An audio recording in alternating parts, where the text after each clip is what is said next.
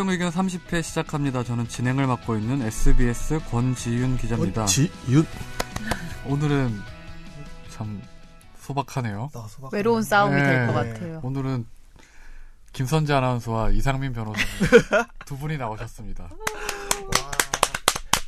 박수 크게 쳐요. 네.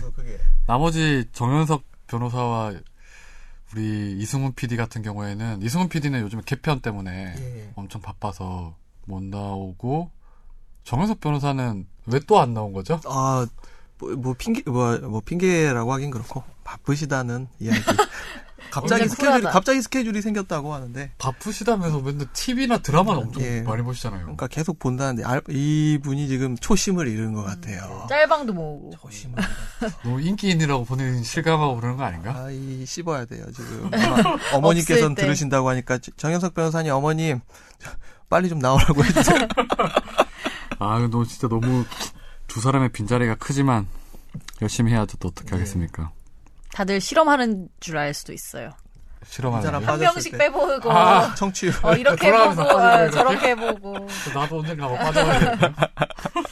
안 돼. 그럼 무슨 무슨 얘기가 오가려고?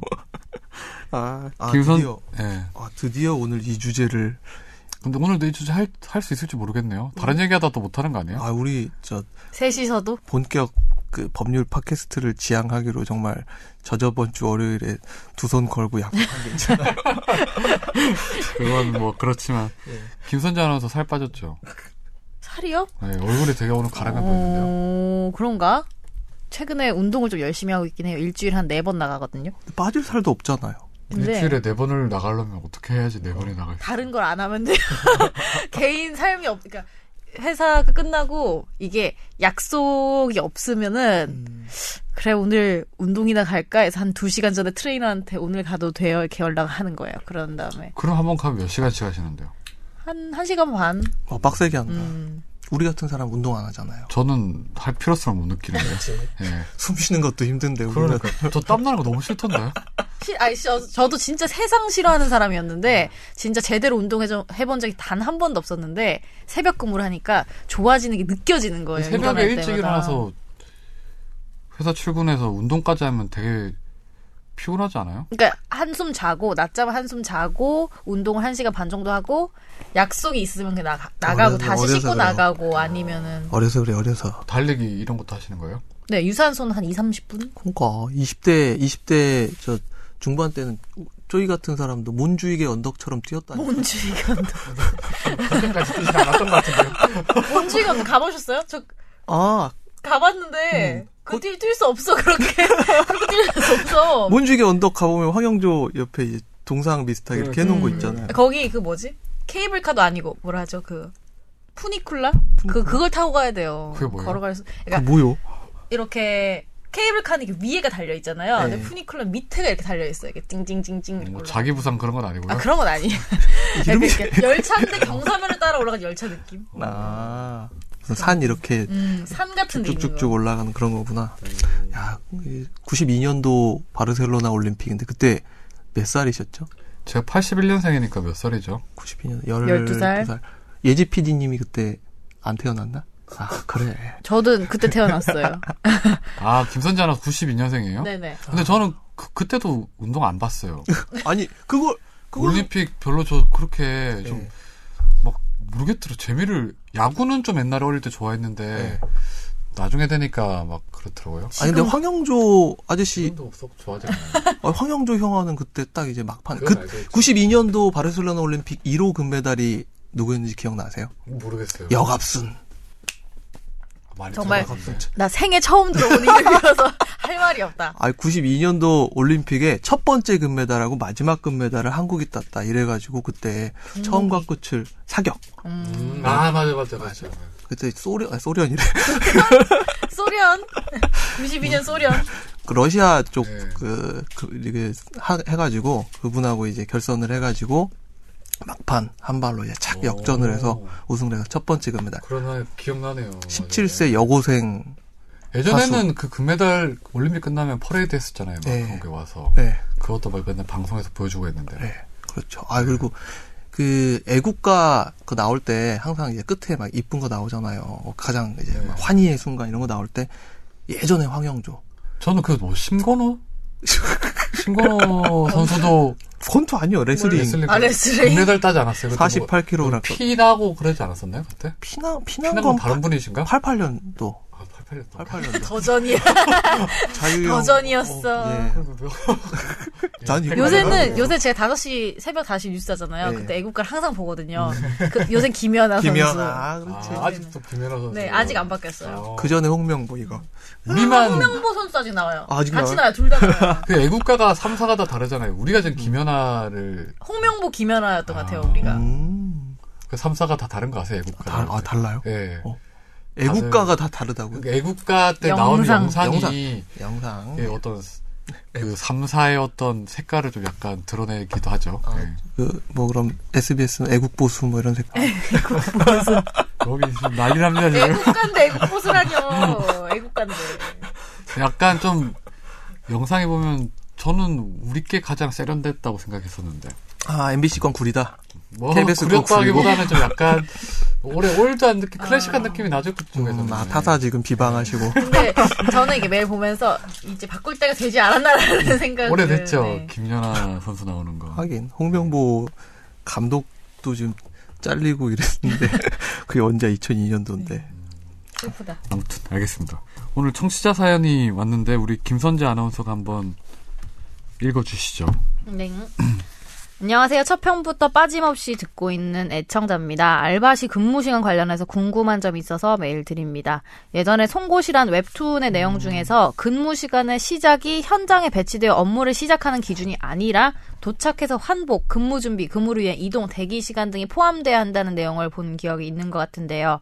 지금 일하는 곳에선 준비, 환복, 투입 대기 시간이 업무 시간에 포함되지 않고 작업 현장에 타임 카드를 배치해서 업무 시간을 계산하고 있습니다. 물론 업무 마감 후에도 위 시간이 포함되지 않고 있습니다. 그러면서 철저히 관리를 한다면서 5분 이상 투입이 늦으면 30분을 대기시킨 후에 투입하고 있습니다. 두 번의 환복과 대기, 시동, 대기 이동을 계산하면 40분 이상이 걸리고 여직원의 경우는 화장이나 머리 손질에 신경을 써야 하기 때문에 훨씬 더 많은 시간이 소요됩니다. 많이 걸리네요. 이런 경우 어떤 방법으로 시정을 요구해야 하는지 모르겠습니다. 물론 문제 제기를 하는 건 쉽지 않겠지만요. 그리고 그 시간에 해당하는 시급을 청구할 수 있는지 한다면 어떤 방법으로 해야 하는지 궁금합니다. 2, 3년을 쭉 이런 방식으로 일한 친구들도 많은데 금액으로 계산하면 상당한 금액인데요. 어떤 방법으로 해결해야 될지 가능한 것인지 모르겠지만 답변 꼭 부탁드립니다. 먼저 이게 변호사님 예, 예. 그 근무 장소에 도착해서 예. 그때부터 근로 시간이 계산되는 게 맞나요? 어, 이렇게 한번 말씀을 해드릴게요. 제가 권지윤 기자님을 고용을 하고 있어요. 근데 이 원래 SBS에서 근무를 하다가 오늘은 야 저기 저 신촌 가가지고 외근해라. 신촌 아뜨레온 앞에 딱 가가지고 거기서 사진 찍어서 보내와라고 한다면 아뜨레온 앞에 가서 사진 찍어서 딱 보내는 순간부터 근무 시간이 되는 게 맞겠죠? 맞을 것 같지 않나요? 그거 아닌 것 같은데. 회사 이미 도착한 거 아니에요? 하는데? 네, 맞아요. 그러니까 네. 제가 지금 말씀드리고자 하는 바는 사용자가 네. 사용자가 피용자한테 피용자는 이제 고용 당하는 사람한테 근로자죠, 예. 예 근로자한테 관리 감독을 하게 됨으로써 고용 계약이 이제 시작이 되고 그게 고용의 핵심인데 이 사람의 관리 감독 그러니까 고용자의 관리 감독 하에 있을 수 있는 상황이 딱 만들어지면 그때부터 이제 근로 시간이 시작, 시작되는 시작. 거죠. 그래서 제가 이 사람을 언제까지 와서 야 너 9시까지 와 가지고 너 여기서 옷 갈아입고 9시 반부터 근무 시간 들어가라고 했을 때 9시 반부터가 아니라 9시부터가 근로 시간의 시작이다 라고 하는 거예요. 언뜻 생각해도 저희도 왜 시간 외 수당 같은 거 올릴 때 네. 뭐 방송 준비하는 시간이 저희 되게 길잖아요. 사실 음, 저희 같은 경우는 뭐 준비를 2시간 하고 10분짜리 방송을 음. 하고 이러니까 당연히 포함되는 하는 김선재 아나운서 같은. 경우에도 아침에 방송할 때 여기 메이크업하고 하는데 하, 하려고 한 4시쯤에 출근한 거 아니에요? 네, 한 3시쯤 일어나서 4시에 와서 5시 뉴스 5분 10분짜리를 하려고 이제 1시간 넘게 준비를 하는 거니까. 야, 빡세다. 그러면 여기 일단 그 우리 질문하신 분 청취자가 예. 본인 같은 경우는 일단 보니까 사업장에는 도착을 하는데 뭐 환복 투입 대기 시간 뭐 이런 거를 지금까지 근로 시간에 포함을 안 시킨 것 같아요 보니까. 예. 그래서 어떻게 시정을 요구할 수 있는지를 또 여쭤보셨는데 예, 아이고, 어떻게 시정을 시정을 요구할 수 있을까요?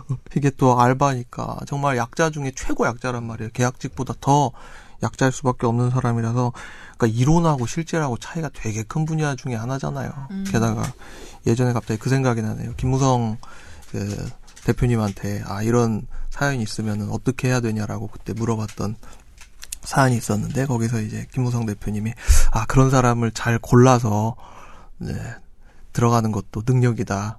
그러니까 아무런 대책이 안 되는 말씀을 이렇게 해주셨던 이야기가 생각이 나가지고 좀 씁쓸한데 시정을 요구하는 건 제일 빠른 건 노동청 지방 노동청에다가 이야기를 하시는 게 제일 빠르긴 한데요. 그러니까 노동청에다가 이야기를 하면서 결국엔 여기를 다녀야 되는 상황이라면 노동청에다 얘기를 하기가 쉽지 않죠. 실질적으로 이거 다 알, 그러니까 거고. 나갈 생각하고 이야기를 한다면 모르겠지만 여기 다니면서 이런 얘기 어떻게 해? 하면은 그 진정을 그러니까 누군가가 그만둘 때 진정을 하면 참 좋을 것 같네요. 예. 근데 누군가가 자기가 될 수도 있다. 그게 최근에도 이 두산 관련 계열사에 제 이름이 기억이 안 나는데 그저께인가요? 문제됐던 사- 사안이 인터넷에서 되게 떠들썩했던 벽보게. 사안이 벽보게 하고 음, 네네. 희망퇴직, 명예퇴직 신청을 받는데 거기에 응하지 않은 사람한테 벽보게 시키고 원탁 이렇게 하나 줘가지고 거기서 아무것도 못하게 8시간 대기 타게 하고 핸드폰도 못 보고 계속 뭐 면벽 수행하는 것도 아니고 그런 식의 행동들이 실제로 벌어지고 있단 말이에요. 그게 법이 없어갖고 그런 게 아니잖아요. 근데 이거 같은 경우에는 뭐 일단은 여러 사람들이 아르바이트에 투입되는 것 같은데 예. 사연을 들어보니까 네. 뭐 금액도 이제 상당할 것 같고 네. 이게 또 늦게 또 예를 들어 진정을 하면 이게 시효가 또 시효 문제가 나중에 생길 수도 있는 거잖아요. 시효 문제도 그렇고 네. 입증을 하기도 힘들고 참 이게 아 그러니까 그러니까 할 수는 있지만, 할 수는 있지만 방법은 방법이 진짜 이게 그 저희가 이렇게 말로 하는 거하고 실제로 이제 그 일을 겪는 분하고 괴리가 너무 큰 그렇죠. 것 중에 하나죠. 근데 이분이 네. 예를 들어서 뭐 장기간 근로하실 분이 아니라면 예. 뭐 나가실 때라도 이렇게 노동청에 진정을 하시던가 아니면 뭐 요즘에 그 공익 그 노무사분들도 이제 무료로 해주시는 분들도 있으시, 예. 있으시잖아요. 뭐 공익재단 이런 데서 예. 그런 분들하고 상담을 해서 하는 게 낫지 않을까요? 그러니까 어, 정당한 어, 그것 예. 그것도 그렇고 항상 이런 데서 나오는 얘기가 입증의 문제거든요. 그래서 내가 언제 출근했고 이게 나만 이렇게 문제가 되는 것이 아니라 여기 같은 알바생으로 일을 하는 다른 사람들도 동일한 조건에서 이렇게 일을 해왔고 그리고 내가 출근해가지고 환복하고 이런 시간 동안 관리자의 감독하에 내가 있었다라는 부분을 이- 입증할 수 있는 여러 자료들을 좀 취합을 해놓으셨으면 좋겠어요. 네. 그럼 이게 또 이런 식으로 질문도 가능할 것 같은데요. 만일에 퇴근을 할 때 예.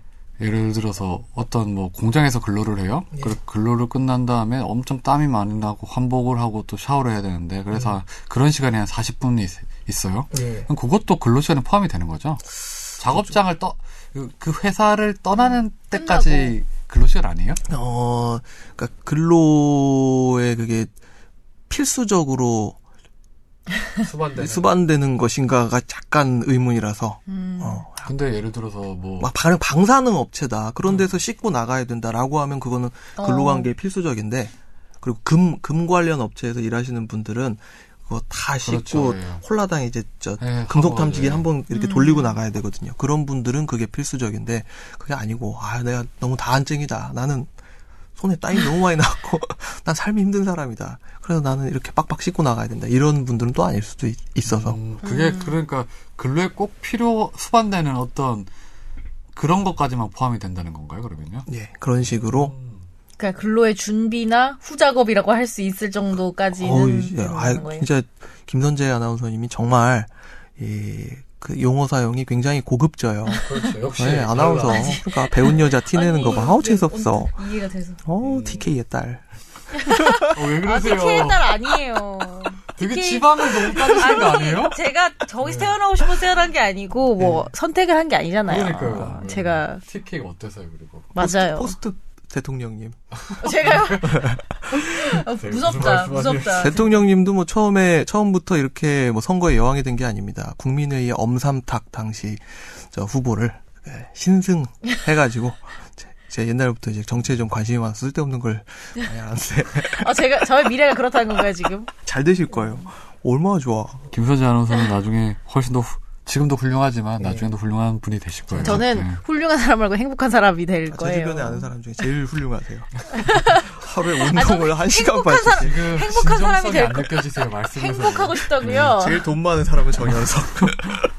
그러면 여기 지금 또 예를 들어서 다들 뭐 알고 계실 것 같긴 한데 출퇴근도 저희가 한번 따져봐야 될 것 같은데 네. 출근길에 사고가 났을 때 일반 근로자 분들 같은 게 그걸 산재로 볼 수 있는지 없는지 여부도 잘 안 해주죠. 예 잘 안 해주죠. 그게 원칙적으로는 안 되죠. 예, 원칙적으로는 안 된다고 하는데 저희 예전에 이 주제 한 적 있지 않아요? 예, 있을 텐데 그쵸. 저 제가 오기 전에 아, 그런가? 아, 옛날에- 왜 자전거 타고 왜 산에 출근해 산으로 출근해야 되는데 무조건 자전거밖에 뭐 아, 그 이용할 제가 오기 전에네요. 아, 임찬종 음. 예. 하실 때 임찬정 기자가 있을 때 같은데. 네네네. 하긴 뭐 그런 것도 있었죠. 그러니까 그게 요약하면 그런 거 아니에요? 저기 회사에서 그 작업지까지 이동하는 수단이 한정적이고 또 회사가 지정해주는 수단이 네. 그만 됐을 때만 그게 인정되는 야, 거죠. 정말 고급지다. 이쪽도 고급지다. 사람이 달라 보인다. 근데 이게 정말 잘 몰라요. 왜 대부분의 사람들이. 네. 그래서 뭐 실제로 그 소장 같은 거 낼 때 보면 대부분 그런 그런 식으로 해서 내는데 그 부분도 설명해 주세요. 공무원하고 차이점도. 어, 그러니까 공무원이든 다른 사람이든 이제 좀 뭉뚱그려서 말씀을 드리자면, 그러니까 아까도 말씀하셨듯이 출근을 퇴- 출퇴근을 하는 과정에서 내가 이것밖에 이용할 수단이 없었고 여기에 대해서 내가 왔다 갔다 하면서 저 필수적으로 이용할 이용할 수밖에 없는 수단이 그 수단밖에 없었다면은 거기에 대해서는 출퇴근상 산업재해를 인정하는 경우가 거의 대부분이고 그런데 이제 자기가 어떤 출퇴근의 방법을 선택을 할 수 있었다라고 한다면은 거기에 대해서는 자 산업재해를 인정해주지 않는 케이스가 많고요. 음. 그렇구나. 예. 그때 그분도 뭐 산에 가, 야 되는데 방법이 자전거밖에 없었던 것 같아요. 아마 그런 내용이었던 것 같아요. 예. 가왜 또, 또 자전거를 타고 가는 그러니까 산이 걸어가 그러니까 높이 걸어갈 올라가야 수 되는데 걸어가기에는 너무 멀고 자전거가 더 힘들지 않나요? 근데 모르겠어요. 뭐 자전거였어요. 하긴 해발 700m 고지 올라가는데 거기도 산 산에 자전거 막 이렇게 메고 올라가는 분들도 계시더만. 알겠습니다. 섞였을 수도 있어요. 너무 오래전 기억이라 잊혀진 임찬종 기자에 대한 기억이. 네 이번 주 화재 판결로 아 화재. 화재 판결. 네. 네. 이게 참 약간 말씀드리기 좀 어 쑥스럽긴 진짜 한데. 이런 걸 갖고 왔어 어떻게? 근데 이게 아 쑥스러운 네, 아니, 이게 이거 한번 그냥 봐요 이거. 제가 보세요 이거 저 표현이 험해. 이게 내용이 뭐냐면요. 그 어떤 남성이 바로 옆집에 사는 여성한테 음란 쪽지를 아 네네네 계속 꽂아가지고 네네네 성적 수치심을 유발하는 행위를 했어요. 왜 그런데 그랬어요? 예? 왜 그러셨습니까? 아무튼 그 그랬으면 얘기를 해야지. 문틈에다가 이제 이렇게 쪽지 같은 거 꽂았는데 네. 이걸 이제 음, 검찰에서는 네네, 이제 성폭력 특별법으로 기소를 했는데 1, 2심에서 음. 유죄 선고를 한 다음에 대법원에서 무죄를 선고했어요. 그 무죄를 선고한 게 기본적으로 이제 뭐 사실관계를 인정 안 한 게 아니고 법리적인 이유로 무죄를 선고했는데 네. 사람들 왜 이게 세상에 이런 어, 짓을 했는데 어떻게 무죄냐. 무죄가 나오냐. 심지어 1시, 1, 2 학업심에서 실형까지 선고되는 사건인데 네. 그래서 뭐 많이 질문하시더라고요. 음. 변호사님 왜 이게 무죄가 됐는지부터 사- 간단히 설명을 해주시죠. 예, 대한변협 인증 형사 전문 변호사 이상민 변호사입니다. 요새 힘드세요? 뭐 광고를 이렇게 아, 아 이게 저 성폭력 특별법이 되게 이제 세요. 예, 되게 저 문헌이 저, 그 형량 자체도 세고 이제 형량 자체가 센 대신에 거기에 대해서 이제 일정한 요건을 되게 자세하게 규정을 해놓고 있는데 성폭력 특례법 제 13조를 살펴보면 자기 또는 다른 사람의 성적 욕망을 유발하거나 만족시킬 목적으로 여기가 중요한데요. 전화, 우편, 컴퓨터 그 밖의 통신 매체를 통하여 음. 예, 여기까지 어, 강조해서 읽어보시고 그 다음에 성적 수치심이나 혐오감을 일으키는 말, 음향, 글, 그림, 영상 또는 물건을 상대방에게 도달하게 한 사람은 2년 이하의 징역 또는 500만 원 이하의 벌금에 처한다라고 돼 있거든요. 그래서 그 방법이 어떤 식으로 전달을 해야 되냐면 우- 전화, 우편, 컴퓨터 그 밖의 통신 매체를 통하여라고 하는 방법상의 제한을 규정을 하고 있단 말이에요. 네. 그런데 이 사람이 한 행동은 쪽지를 이렇게 조근조근조근 써가지고 이렇게 쪽쪽쪽 접어가지고 옆집 문틈에다가 쇼 조근조근은 아닌 것 같던데 내용을 격하게 보니까요. 쓰긴 했어요. 네, 격하게 썼어요, 내용을. 나름 열심히 썼겠죠. 예. 정자체로 열심히. 궁서체로 써가지고 이렇게 옆집에다 샥 꼽아놨는데 이게 통신 매체를 통하여 그러니까 전화, 우편, 컴퓨터 그밖에 통신 매체를 통하여냐 그건 아니란 말이에요. 음, 통신 매체가 아니라는 거죠. 통신 매체가 아니라서 음. 남의 집 가가지고 그냥 옆집 가가지고 이런 이야기를 한 것과 똑같다. 그러니까 전형적인 사례가 뭐냐면 이거는 남의 스마트폰으로 모르는 사람 막 저 카카오톡이나 혹은 이제 어플리케이션 모르는 사람 만나는 어플리케이션 이런 데로 막 음란 사진 보내는 아저씨들 이상한 아저씨들 있어요. 네. 그런 사람들 혹은 계속 음란 문자 보내는 사람들 생판 모르는 사람들 혹은 옛날에 이제 주로 남의 모르는 집에 막 전화였고 내 손에 뭐가 잡혀있는지 뭐 이런 장난 전화 음란 전화 거는 사람들 있잖아요 그런 사람들 처벌하라고 만든 규정이거든요 근데 뭐 처음에 저 사실 판결문 읽어보고 뭐 음. 어차피 뭐 어, 약간 좀 의문이 들긴 했었어요. 뭐 죄형 법정주의이기도 하지만 네. 기본적으로 이 우편이나 통신 매체에 네. 그 약간 통신 매체는 기본적으로 사람들이 상식적으로 생각하기에는 음. 뭐 서로 의사를 전달하고 표현하고 이렇게 하는 어떤 그 매개체나 이런 그렇 수단을 말하는 건데 네. 사실 그게 뭐 우체국 직인이 찍혀 있는 우표가 있든 없든 간에 음. 그냥 꽂아놓고 우편하면 꽂아놓으면 그게 또 편지가 될 수도 있는 것이고. 그러게 우편의 네. 기원은 비둘기인데 네, 그러니까요. 안 사람이? 저라든 비둘기가 저라든 우체국 아저씨가 저라든 너무 이거 되게 법논리에 빠진 거로 볼 수 있는 거 아니에요? 1, 2심에서도 당연히 뭐 그렇게 생각해서 유죄를 선고했던 것 같은데 상식적으로 되게 음. 보고 네. 그럼 더 별로 아니에요 그리고 근데 그러니까 만약 그게 통신 매체라면 이게 더 별론데 뭐 비슷하다라고 하긴 그렇고 약간 이제 차- 조금 이게 다른 사건을 제가 지금 들고 있는 사건이 있어요. 그러니까 이 사건도 보면 이 지금 법원에서 진행되고 있는 사건이긴 한데 사건의 내용을 뭐 말씀드리려는 건 아니고 게임상에서 욕설을 했는데 욕설을 하는 과정에서 성적인 그 표현이 포함이 돼 있었어요. 포함이 이제 뭐 이런 식으로 표현이 돼 있었는데 이게 제, 제 게임하는 동생 사건이란 말이에요.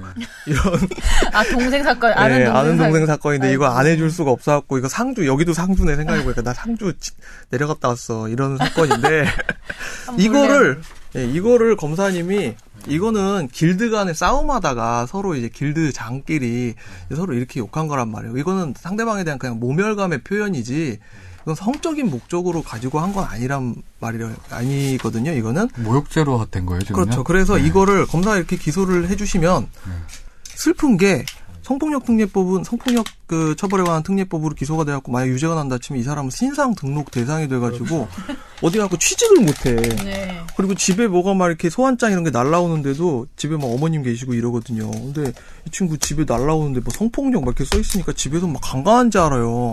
근데 이거는 그냥 모욕죄로 공소장 변경을 받는데 성공했는데 이거 하려고 결국 사건을 제자리로 돌려놓기 위해서 이거 저 상주에 막 두세 번씩 왔다 갔다 하고 이랬단 음. 말이에요. 그러니까 성폭력 특례법이라는 게 되게 무서운 법이에요. 무서운 법이고 그 법을 적용하는 데 있어서는 되게 조심스러울 수밖에 없는데 법에서 하란 대로 해야 되고 법에서 이제 그 이 문제된 행동을 하는 데 있어서 방법을 그런 식으로 제한을 하고 있으면은 요거를 최대한 저는 제한해서 가는 게 맞다고 생각하고 근데 그러면은 이런 경우에는 뭘로 그러면 이제는 이거는 둘 사이에 있었던 일이니까 뭐 어떤 저걸 하긴 그렇고 경범죄 처벌법으로 처벌을 받는 게 누가요?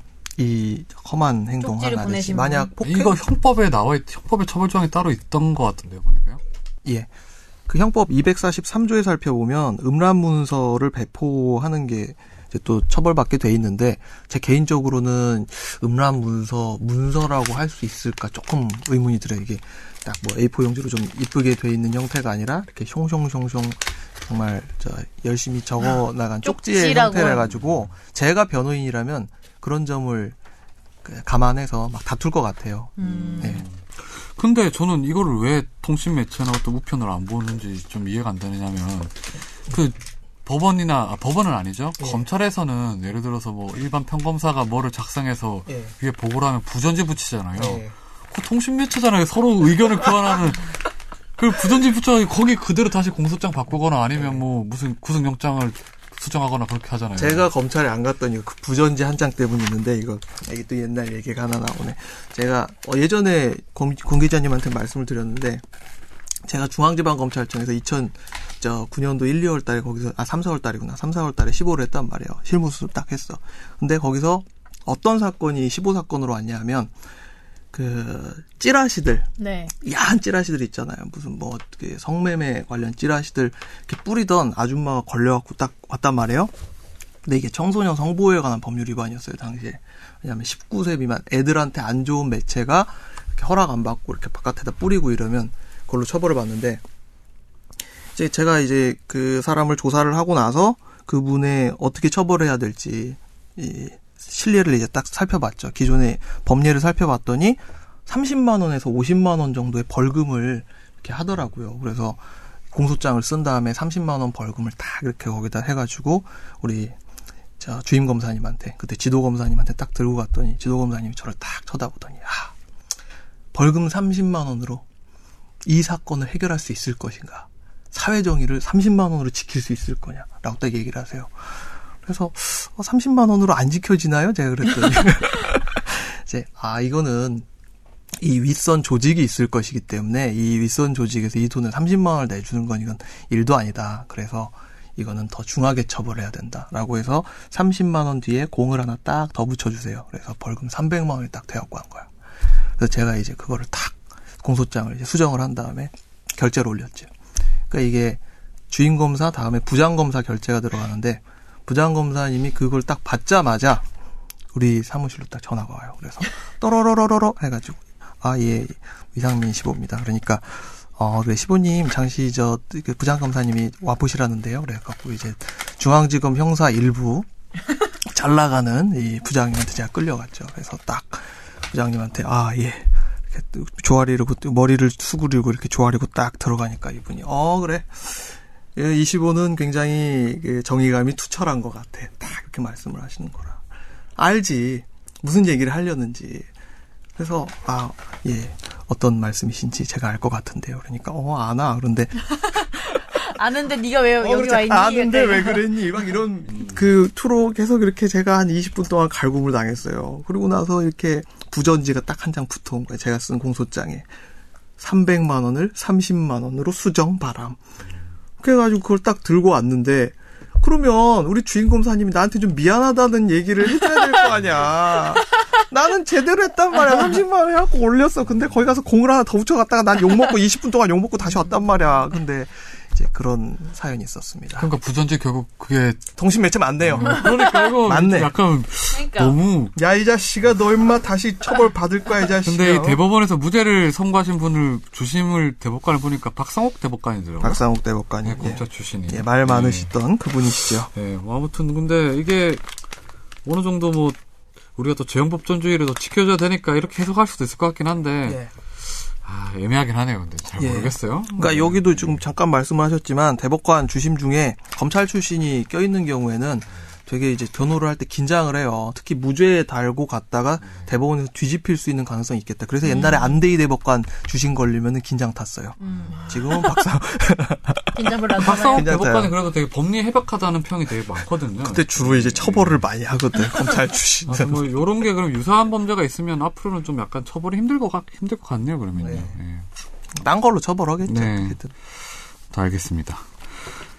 그 오늘 드디어 이제 드디어. 빠르다 드디어- 빠르다. 야, 드디어 이 3시 하니까 이렇게 빠르다. 네. 드디어 눈먼 돈 이거 한 야, 3주 누군- 전거 아니에요? 3주 25회부터 이걸 준비를 했단 말이에요. 25회부터인가? 그때 저 소개팅. 이게 아 25회. 2월 이게 이 사태가 일어나고 난 다음에 그 하, 아 그러네. 사태 무슨 소개팅 어, 사태인가요? 그 오늘 주제가 이제 이상민 변호사가 오래전에 준비를 해서 이렇게 발제를 하셨던 건데 5주 전이네요, 벌써 5주 전. 못했던 사안이기도 합니다. 이게 그 눈먼 돈에 관련된 건데 음. 이제 뭐 눈먼 돈이라 하는 게 이제 뭐 회사 돈뿐만 아니라 어떤 국민 세금으로 쓰이는 어떤 혈세 부분 이런 걸 다 포함하는 건데 이게 아주 오래된 범죄잖아요. 예. 구조적인 범죄고 그리고 심지어 2월 말이죠. 그 김순환 검찰총장이 전국 특수부장 회의를 열어서 이제 대대적으로 날았던 유용사 유용 비리를 네. 적발하겠다 하면서 이제 수사를 천명하게 됐던 사안인데 뭘, 뭘 이렇게 먹어. 죄송해요. 아니 너츠를 가져오셨잖아요 변호사님이 그래서 예, 깨알같이? 아, 배고파요. 죽을 것 있어. 같아요. 이것도 이것도 않으세요? 크리스피 롤 크리스피 롤. 그 아무튼 예. 그래가지고 이제 그 나랐던 유형 사, 사정 수사를 천명을 했는데 예. 그 관련해서 한번 우리가 얘기를 나눠볼까 합니다. 예, 어 드디어 5주 만에. 네. 야 정말 이거를 하기 위해서 그동안 이거를 한 세 번 들고 왔잖아요. 네, 그렇죠. 예, 하지만 드디어 네 번째 하게 우리 되었네요. 이 변호사님이 눈먼 돈이 뭔지부터 한번 설명해 주시죠. 눈먼 돈. 우리 주변에는 나랏돈이 굉장히 많습니다. 총무 해보신 적이 있으신가요? 어떤 모임에서 눈먼 돈. 총무 해보셨습니까? 저는 정말 안 해봤어요. 안 해보셨어요? 김선재 아나운서님 총무 저도요. 총무를 할 거- 스타일 아니에요. 예, 예지 PD님 혹시 총무 해보셨어요? 뭐 이렇게 총무를 해본 돈 관리해본 사람이 아무도 없냐? 왠지 나머지 둘 중에 있을 것 같아. 왠지 나머지 둘 중에 있을 것 같고 눈먼 돈을 많이 만들었을 것 같아. 횡령 좋아하시는 두 분이 안 나오셔서. 예, 그러니까 주로 국가 예, 우리가 저 이야기하는 눈먼 돈이라 함은 그 출처가 불분명한 돈도 있고요. 쓰여지는 데 있어서 사용되는 데 있어서 관리 감독이 제대로 안 돼 가지고 이제 거기에 대해서 띵겨 먹기 소위 말해서 띵겨 먹기 좋은 돈들이 세상에 많이 널려 있습니다. 최근에 알파고가 그렇게 난리를 친 다음에 우리 저 또 무슨 알파고에 대응하는 국가적 AI 사업을 뭐 하겠다 이러는데 이거 제가 봤을 때는 이거 여기에 돈 들어가면 100% 여기서 또 이렇게 뭔가 난리가 납니다. 음, 돈벌 수 있는 방법을 알려주시는 건가요? 아니 이게 눈먼 돈이 사실 법적인 용어도 아니고 사실 그냥 통용되는 언어인데 통용되는 단어인데 이게 눈먼 돈이라고 하면 사례를 들어 설명해 주는 게 훨씬 더 잘 아실 것 같아요. 아까 총무 총무 말씀드렸는데 회사 돈 관리하는 분들 중에 이제 회사 돈 자기 돈 같이 이렇게 쓰시는 분들 계시잖아요. 예. 네 돈도 내 돈, 내 돈도 내 돈. 국가에서도 이제 국가 보조금 같은 거 사기쳐서 음, 그렇죠. 이야기 나오겠지만 예. 국고와 회사 돈 중에 어, 국고와 내 주머니를 구별하지 못하고 쓰시는 돈을 눈먼 돈이라고 생각하시면 됩니다. 그 최근에 이제 어제죠. 어제 이제 검찰에서도 이제 뭐 대표적으로 뭐 이런 유의 사건을 발표를 했는데 서울중앙지검 특수부에서 이제 대한수행연맹 사건을 수사 결과를 발표했는데 네. 여기도 보면 이 눈먼 돈의 사례들이 많이 나와요. 아, 예. 뭐, 아, 좋다. 네, 뭐 간단하게 소개를 해드리면 뭐 이제 훈련 비용을 이제 허위 과다 계상 계상을 하는 거죠. 아, 부럽다. 예, 이게 사실 이제 연명에서 어떤 뭐 수영 관련 교육 비용이란 게 기본적으로 강원도 교육청에서 받는 건데 예.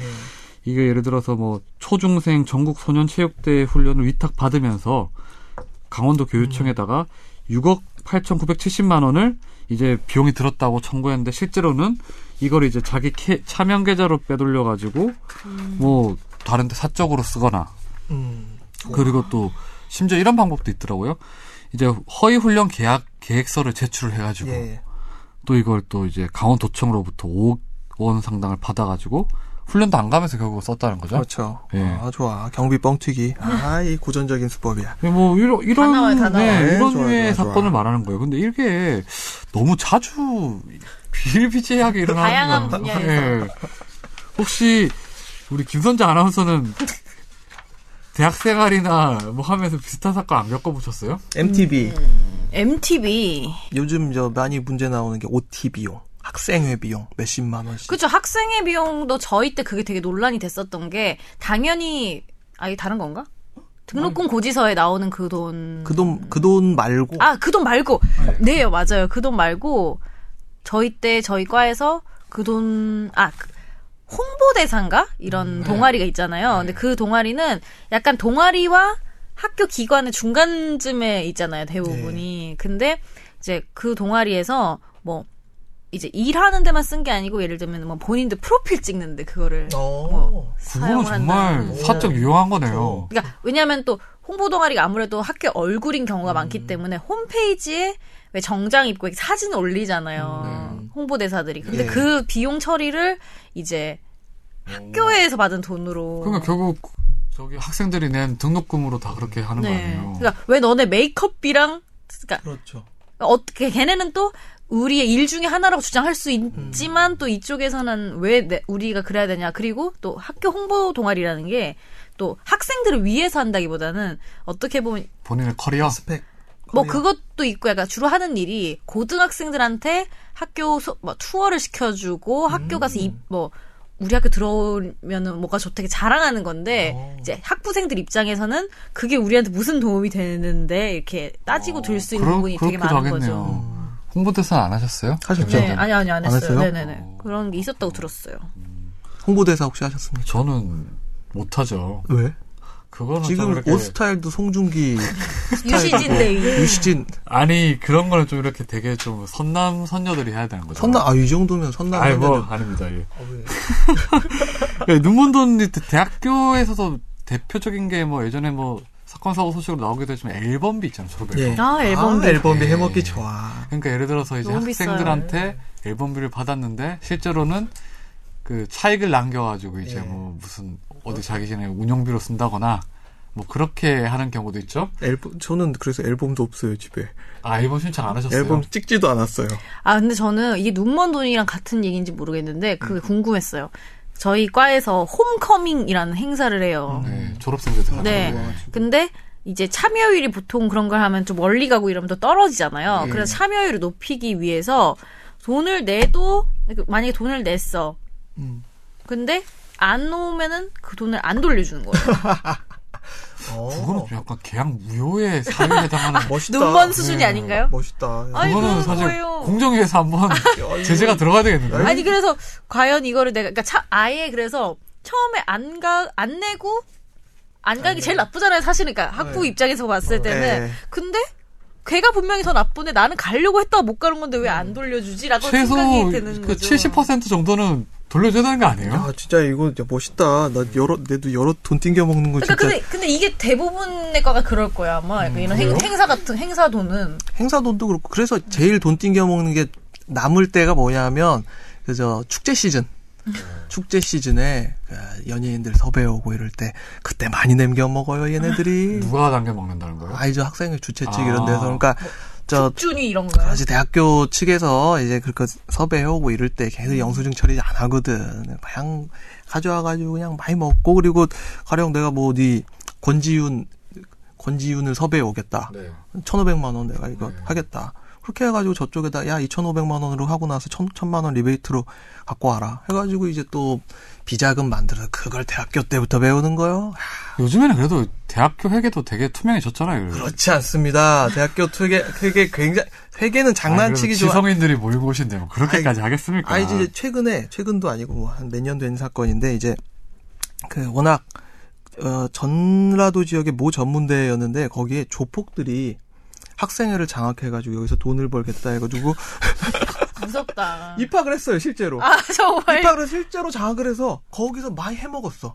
거, 거의 무슨 두사부일체 그런 거 같네요. 어, 계획적이다. 네, 그래서 꽤 많이 해먹었어요. 그래도 공부를 열심히 했으니까 거기 대학 갔나 아니. 거기 공부 열심히, 열심히 안 해도 되는 곳이었어요.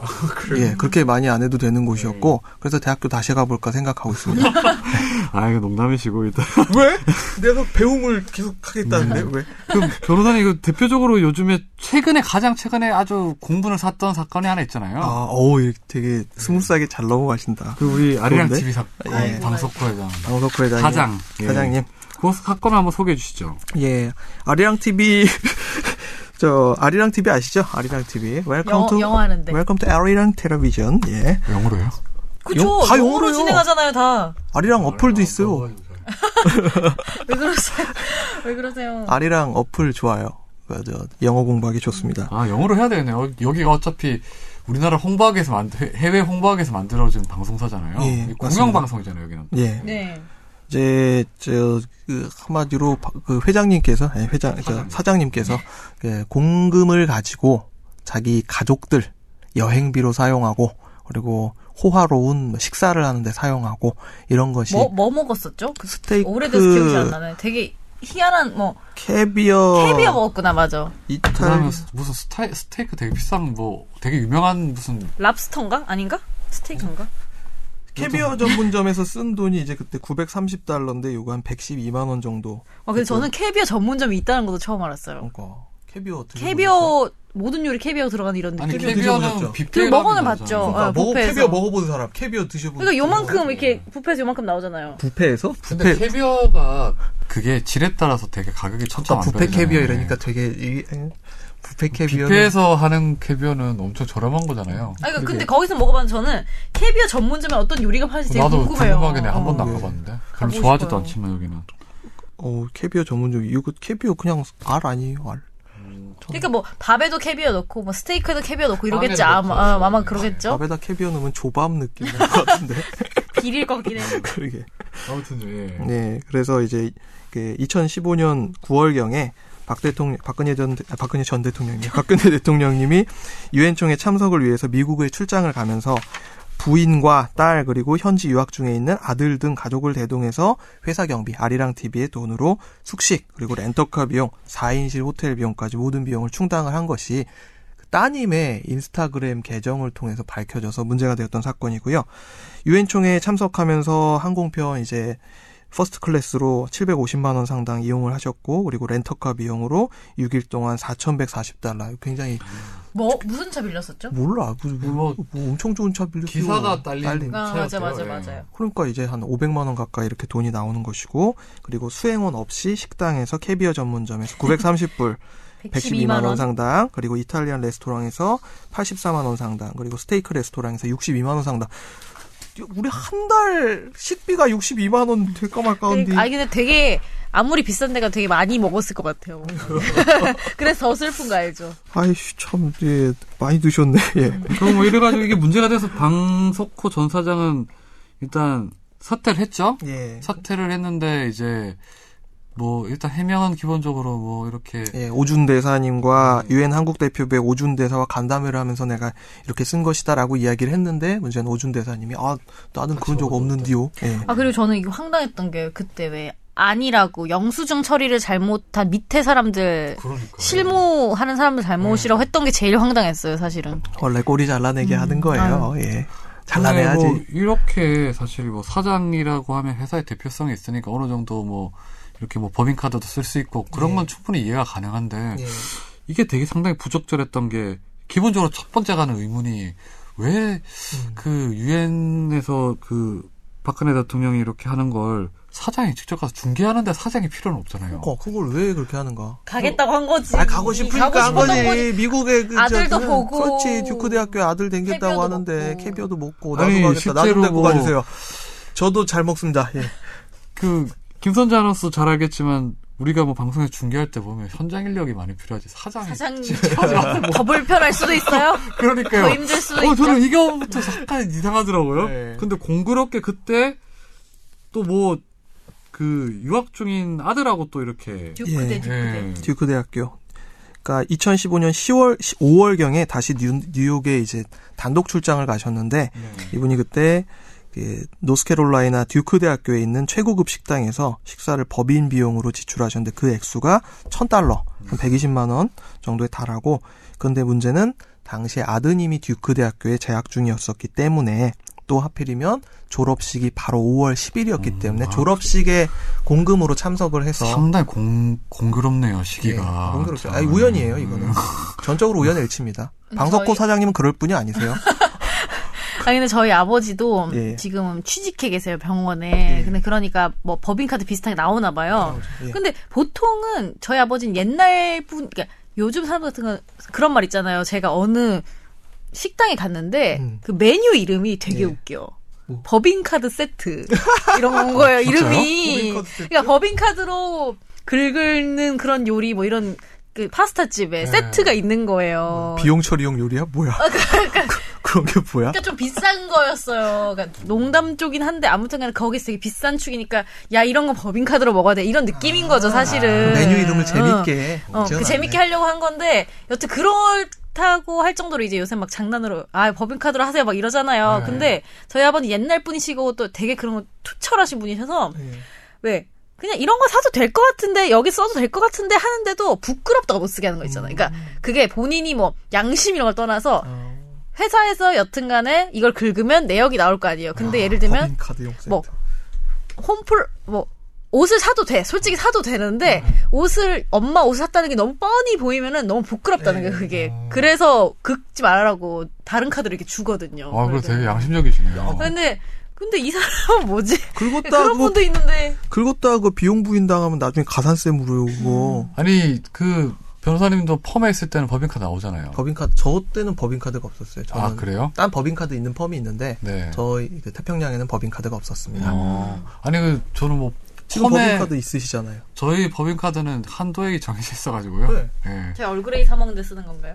파트너 변호사들은 법인카드가 있고 그거는 비용 처리를 통상 얼마 정도 돼요 한도가? 아, 거기에는 저 제대로 그러니까 내부적인 한도는 있을지언정 네. 공식적인 한도는 없습니다. 예. 우와. 우와, 캐비어 먹을 수 있겠는데? 카드를 주고 파트너들이 좀 떠났으면 좋겠어. 그러니까 회지가 아니 실제로 진짜 있어? 아니 제가 왜 여쭤봤냐면요. 예. 뭐 예전에 들어보니까 뭐 검찰이나 뭐 판사 검사나 판사들이 예, 이 펌에 있는 이렇게 있는 변호사들을 불허하는 일과 예. 법인카드가 나오는데 예. 무한정으로 나온다고 하길래 아 어느 회사가 무한정이 어디 있냐 대한민국 어느 회사에 법인카드가 한도가 다 정해져 있지 했더니 진짜 무한 돌아와 무한대로 이렇게 쓸 수 있다고 하더라고요. 예. 진짜예요? 뭐 그러니까 공식적인 한도는 뭐 정해져 있지 않은 그럼 거. 그 용도가 정해져 있는데 용도는 어느 정도 범위까지 포괄되는 거예요? 용도는 그냥 먹고 자고 사는 거 다 이제 포함이 되죠. 그럼 업무 용- 왜 뭐가 업, 어디까지 업무예요 그러니까요. 그걸 나도 잘 몰라. 근데 업무 눈먼 돈이에요, 눈먼 그러니까 돈. 맞아요. 이게 눈먼 진짜 눈먼 돈이라고. 돈이에요.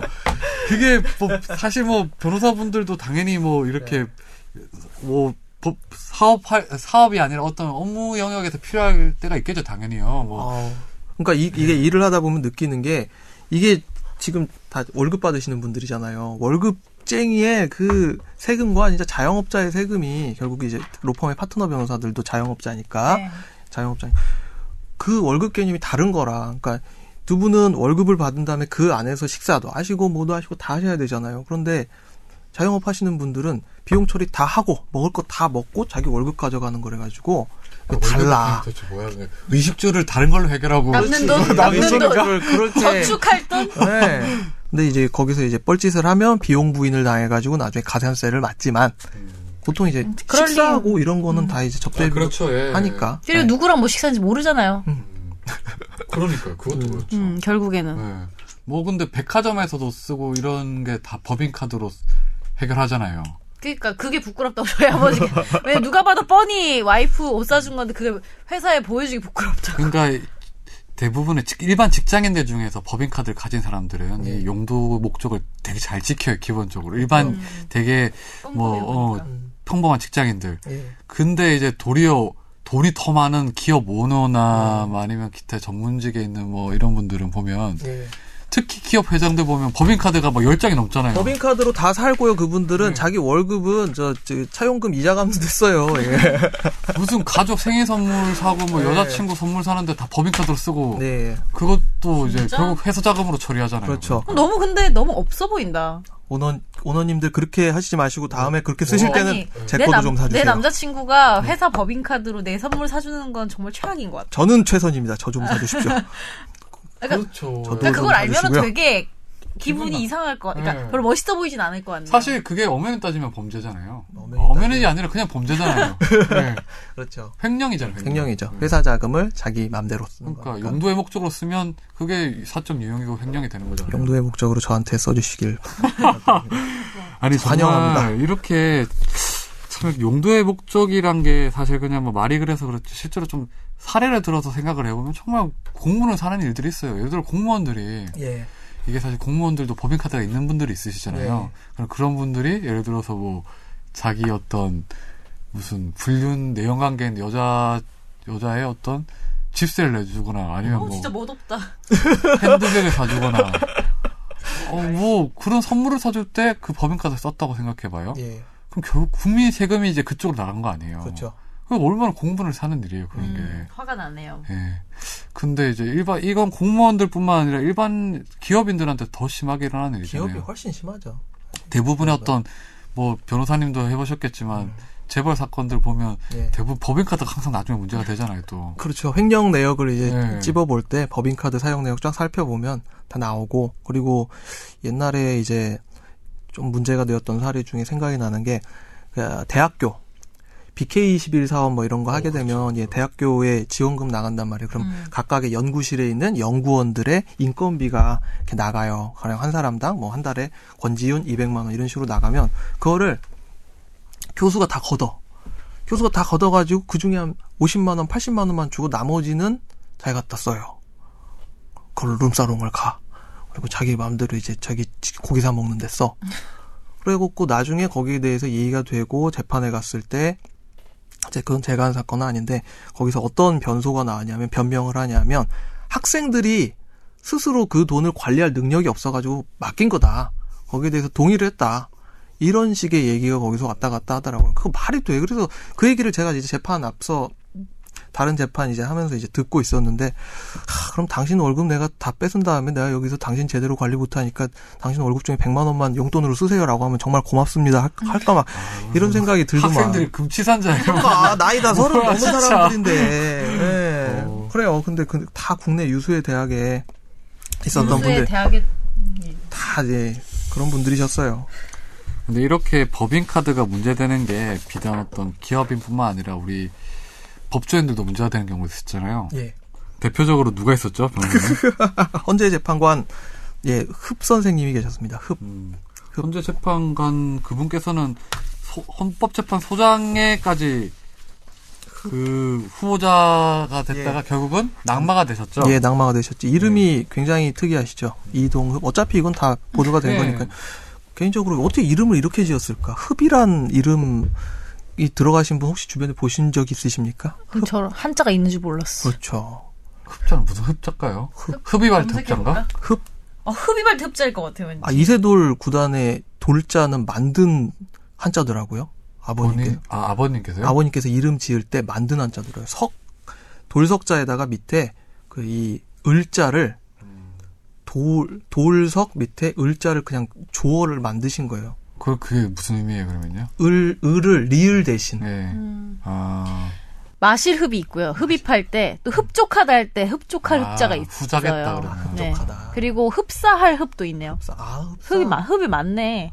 송중기와 흡사한 권지윤. 아니, 뭐, 여기 사건, 먼저 송중기 이동욱도 싫어하세요? 왜 그래요? 왜 아니. 송중기 싫어하세요? 왜? 안티 생겨요, 하면. 아. 뭐 안티 만들려고 그런 거야 지금. 아무튼 여기 이동욱 전 예. 헌법재판소 후보자 같은 경우에는 이제 법인카드가 문제가 됐었던 거죠. 네. 어떻게 하다가 이렇게 됐던 거죠, 변호사님? 어, 법인카드가 나와서 이제 사용을 할 때 아무데나 막 쓸 수 있는 게 아니라 그 법인카드를 사용할 수 있는 용도가 제한돼 있단 말이죠. 근데 그 용도가 이 용도와 맞지 않게 사용하는 케이스가 주변에 많이 있고 그리고 이 흡 선생님도 이제 그런 케이스. 그치. 목적 외 사용. 여기 여기 여기에만 쓰세요라고 하는데 그 이외의 용도로 사용하셨기 때문에 이게 이분은 사실 것이죠. 뭐 법인카드라기보다는 특정 업무 경비였잖아요. 예. 그렇죠. 이게 특정 업무 경비를 받는데 재판관들이 예. 그걸 이제 결국 그런 게 일종의 그 법인카드처럼 본인의 어떤 그 뭐 이렇게 누구를 만나거나 할때 그렇죠. 쓰라고 예, 예. 법인카드 용도 형태로 주는 돈인 것 같더라고요. 예. 보니까요. 그래서 뭐 이제 특수 업무 경비라고 하는 것 같은데 만날 때 네. 식사하고 그 다음에 저 그 책 사고 공부하시고 뭐 어디 저 학원 다니고 싶으면 학원 다니시고 이런 데 네. 쓰라고 뭐 재판관들이 뭐. 영업을 하는 게 아니니까 뭐 예. 그런 차원의 건 아닌 것 같은데 근데 이게 문제가 됐던 게 제가 기억하기로는 그 돈을 받아서 개인 통장에 집어넣어서 썼, 썼던 모양이에요. 예. 그러니까 이게 사용 내역이 그러니까 예, 모르니까. 이게 검찰에서 결국 무혐의 처리를 했어요. 예. 무혐의 처리했는데 무혐의 처리한 이유가 이제 공식적으로는 뭐 이제 범죄 사실이 입증이 안 됐다고 했는데 제가 다 막 그래 취재를 해보니 그때 이유가 뭐였냐면 이게 개인 통장에 넣어놓으니까 예. 다 섞였대요. 그래서 구별이 안 가더래. 그래서 이게 어느 돈이 어느 돈인지 모르니까 맞아. 예. 이게. 도저히 입증이 안 되겠더래요. 네. 그래서 아, 역시 재판관의 머리가 좋은 건가? 이런 생각도 했었죠. 아, 그래서 이게 하여튼 청문회 과정에서 문제가 돼서 낙마를 결국은 뭐 하고. 낙마를 하긴 했었죠. 네. 참 안타까운 일이에요. 네. 답답하네요. 아, 아니, 나는 어디 누가 돈 준 사람도 없고. 아이씨. 그러면 이런 결국은 이제 저희들이 좀 더 얘기를 해봐야 될 게 이런 눈먼 돈, 뭐 지하 경제, 뭐 이런 거를 좀 특히 눈먼 돈에 집중해서 보면 좀 해결하기 위해서 제도적 보완 장치 이거는 감시. 철저한 감시. 아니 근데 제도는 많이 생겼잖아요 그동안요. 뭐 다른 방법이 없을까요? 다른 방법 선거 잘해야 되고 일단 그 감시자 역할을 하는 것 중에 제일 효율적인 제도는 뭐 감사원 행- 이런 데도 있지만은 국정감사에서 이런 게 많이 포착이 되거든요. 여기 나오는 이야기가 결국 저 이동욱 재판관님 같은 경우도 저 인사청문회 과정에서 이게 밝혀졌던 것이고 또 이제 이런 것들을 감시하기 위한 가장 좋은 수단은 국회더라고요. 예, 국회에서 많이 찔러주고 감시하고 해줘야 국회의원 잘 뽑으라는 게 괜히 그게 아니고 지자체에서 또 많이 해먹는데 지자체 우리 저 혹시 그 뭐 구의원이라든지 자기 동네 저 구의원 누군지 아시는 분 계시나요? 잘 모르겠어요. 구청장의 누군지도 기억이 안 나는데 지금 저는 알아요. 저는 신현희 구청장입니다. 저는 이사한 지 얼마 안 되기 때문에 지금 예. 아이고. 아니 뭐 구, 구에서 왜요? 예. 예? 아, 시- 구청장은 왜요? 예. 아, 신현희 구청장님은 많이 싸웠고 제가 저번에 예비군 훈- 예비군 아니지 저 민방위 훈련 갔는데 거기서 싸웠어. 그래갖고 그거 신문에 TV에 겁나 크게 나왔어요. 거기서 예비군 시- 예비군 아저씨랑 막 싸워갖고 안 듣기 싫으면 나가세요. 뭐 이래 가지고 그 싸웠어요. 뭐 대, 대표적으로 이렇게 뭐 구에서 뭐 눈먼 돈은 해외 외유성 출장 이런 거 있잖아요. 좋아요. 예. 강남구는 돈 많아서 가도 돼요. 그 변호사님이 그 부분 한번 잠깐 설명해 주시죠. 그때 뭐 조사해 보신 게 있잖아요. 예. 그거 한번 사례가 되게 좀 아우, 이상하던데. 예. 짜증나더라. 이거는 네. 이제 우리나라에 253개 저 지방자치단체가 있는데 기초지방자치단체 군 혹은 혹은 구로 이제 대비되는 지방자치단체가 있는데 이 지방자치단체들의 재정 자립도가 높은 데도 있지만 소위 말한 강남 3구처럼 높은 데도 있지만 그렇지 않은 데들 되게 많단 말이에요. 재정 자립도가 뭐 20% 미만, 10% 미만 이런 데들이 세고 셌단 말이죠. 그런데 이 지방 자립 재정 자립도가 최하위 수준에 있는 주로 이제 우리가 이야기하는 뭐 BYC라고 혹시 들어보셨나요? 몰라요. BYC 그 봉화, Y가 영양, 그리고 C가 청송 이래가지고 아 그렇게 해요? 음. 그렇게 예, 비- 불러요? BYC라고 해서 거기가 아직 고속도로가 없는 음. 동네입니다. 우리나라에 그러니까 굉장히 좀 낙후된 지역인데 네. 제가 아는 뭐 거기서 목욕탕 하는데 청송에서 청송에서 목욕탕 하셔요. 청송나 갈 때 그때 교도소 체험 아, 교도소 체험 아. 갔었는데 거기 고속도로 타고 갔었는데 아 그래서 바로 연결이 안 된다는 거예요? 네, 음. 거기 국도 타고 들어가야 되고 청송교도소는 가보셔서 아셔죠?